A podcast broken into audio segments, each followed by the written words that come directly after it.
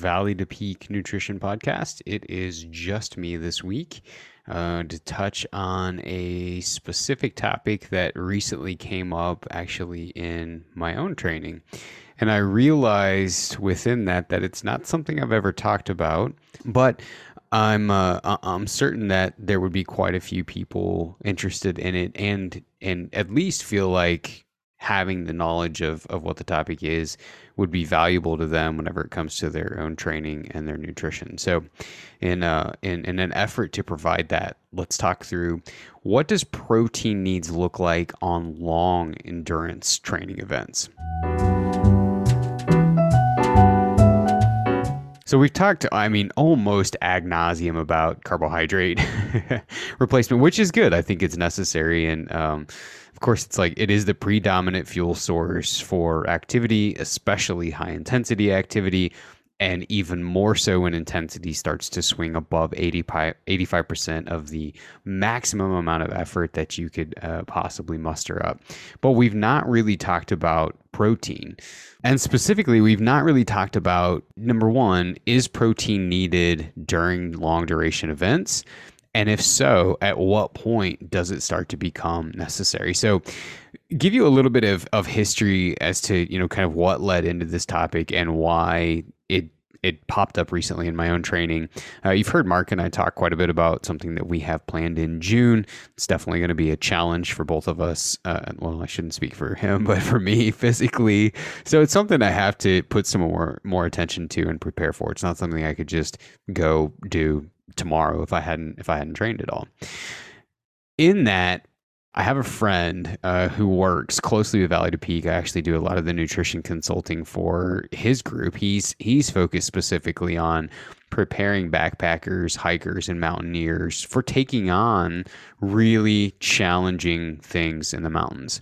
And so, nutrition, I know very, very well. I can dose it myself. I know just enough on the performance um, training side of things to be dangerous but I wouldn't call it my my wheelhouse. Not not in the way that nutrition is.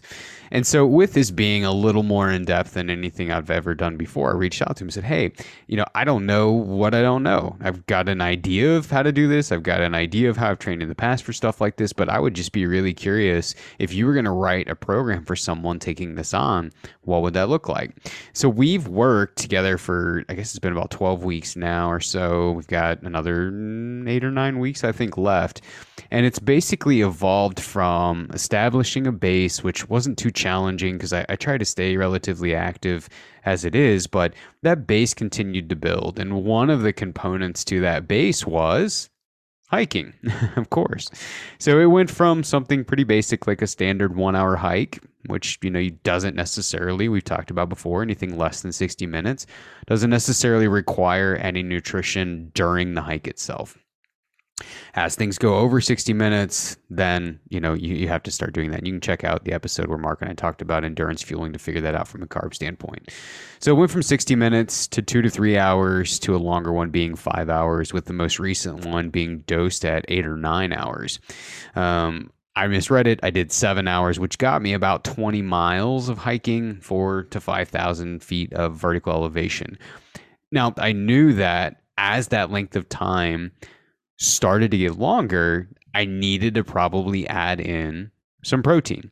So let's talk a little bit about when does that point arrive when you really need to start thinking about, okay, not only do I need to be thinking about carbohydrates and timing, but I also need to be thinking about adding in some protein. So let's first talk about let's first talk about the timing because I think that that's the most relevant. When an endurance, an endurance training or race or hike or anything like that starts to pile on five consecutive hours. And that consecutive word is important right? Because sometimes when hiking like it's an hour and you stop and you hang out and you take in the view or you fish a high mountain lake or you hunt or you glass or whatever then you get back after it and then you stop and then you get back out we're talking about consecutive pushes at a time when you start to tap into that five hour mark, that's where we start to say, okay, anything anything above that, if you're planning to continue beyond that, so like this last weekend was seven hours, anything above that five hour mark, you need to be thinking about adding in some protein. The reason for that is twofold. One, you're trying to protect the muscle you've got from being used as energy. And two, you're trying to provide some fuel to recover that muscle for not only the current activity, but we're assuming that you've probably got something the following day, either a recovery hike or maybe you're trying to, you know, continue on if you're on a big trip, you're trying to continue on, get more miles under your belt to make it to your destination. But the the reason for that 5-hour threshold and the reason for even needing protein is twofold. One, protect the muscle from breakdown and being used as energy or breaking down at all. Two, to recover the muscle for the present activity for the future. So that's important to remember. That 5-hour mark. The amount is what comes next. So this can seem real sciency. Stay with the podcast if you've made it this far, because we're going to make it a lot easier by the time this is all said and done. The amount is about 0.13 grams per pound of body weight. So, for example, what does that look like? For the 150 pound person, we're talking about 20 grams of protein.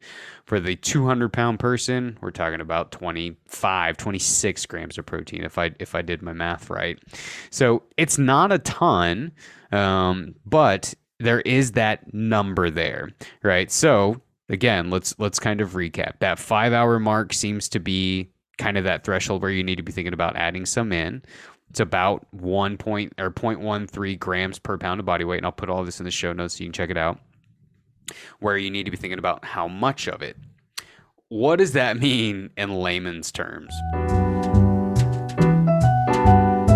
That's a good question. If you are doing a multi leg event and hiking during the day, or doing or running during the day or doing a ski tour during the day, doing any type of distance endurance based activity during the day, you are very likely already doing this by having a breakfast, a lunch, and a dinner with protein in it. Right. So if you think about it, those are probably divided up over three times a day. In the middle of the summer, it's not impossible for us to get a lot of light. So that would be, you know, roughly 15 hours if we look at those three meals and we're assuming five hours between each one. So it's not uncommon to be doing that, meaning you're probably already and doing it. Most people have a source of protein plugged in at breakfast, a source of protein plugged in at lunch, a source of protein plugged in at dinner. So you're already, for the most part, doing that. Less important than that whole 0.13 grams per pound of body weight while you're at blah, all that mess is that you're just simply trying to include a high protein food every four to five hours while you're active right? And that can be, you know, as simple as a couple of cheese sticks, some edamame thrown in your trail mix, some protein powder thrown in your oats in the morning, some dehydrated type of meat thrown in your evening meal, a tuna packet or a chicken packet or something else thrown in your lunch, a bag of jerky. The the the potential possibilities of how you achieve that are endless.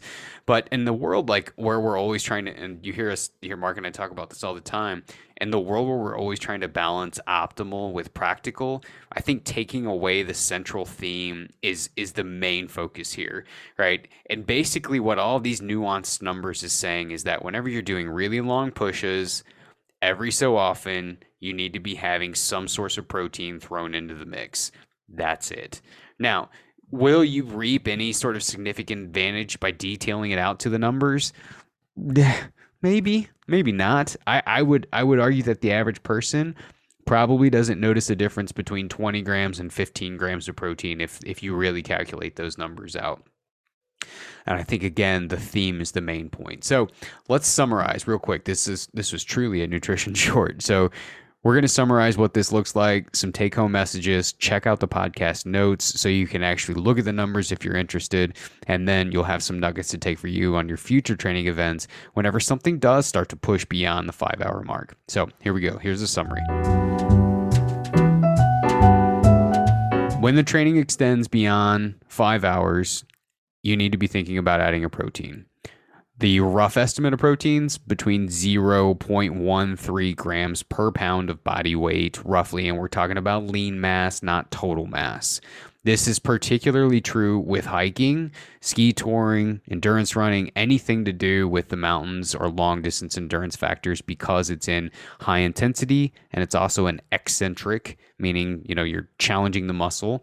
It's in an eccentric type of a um, activity. So that's something else to keep in mind. Very likely that you're already doing this simply by having sources of protein at lunch, breakfast, and dinner. So don't forget to uh, to incorporate those. Any questions, feel free to send them to us at info at v2pnutrition.com. Uh, please feel free to like the show, send us a comment, do anything that helps us grow the show and spread the word and, and do all of those things that uh, you do with, with, um, with podcasts. So we'll be back for a new episode next week. This was just a, a little bonus episode. Have a great week, everyone.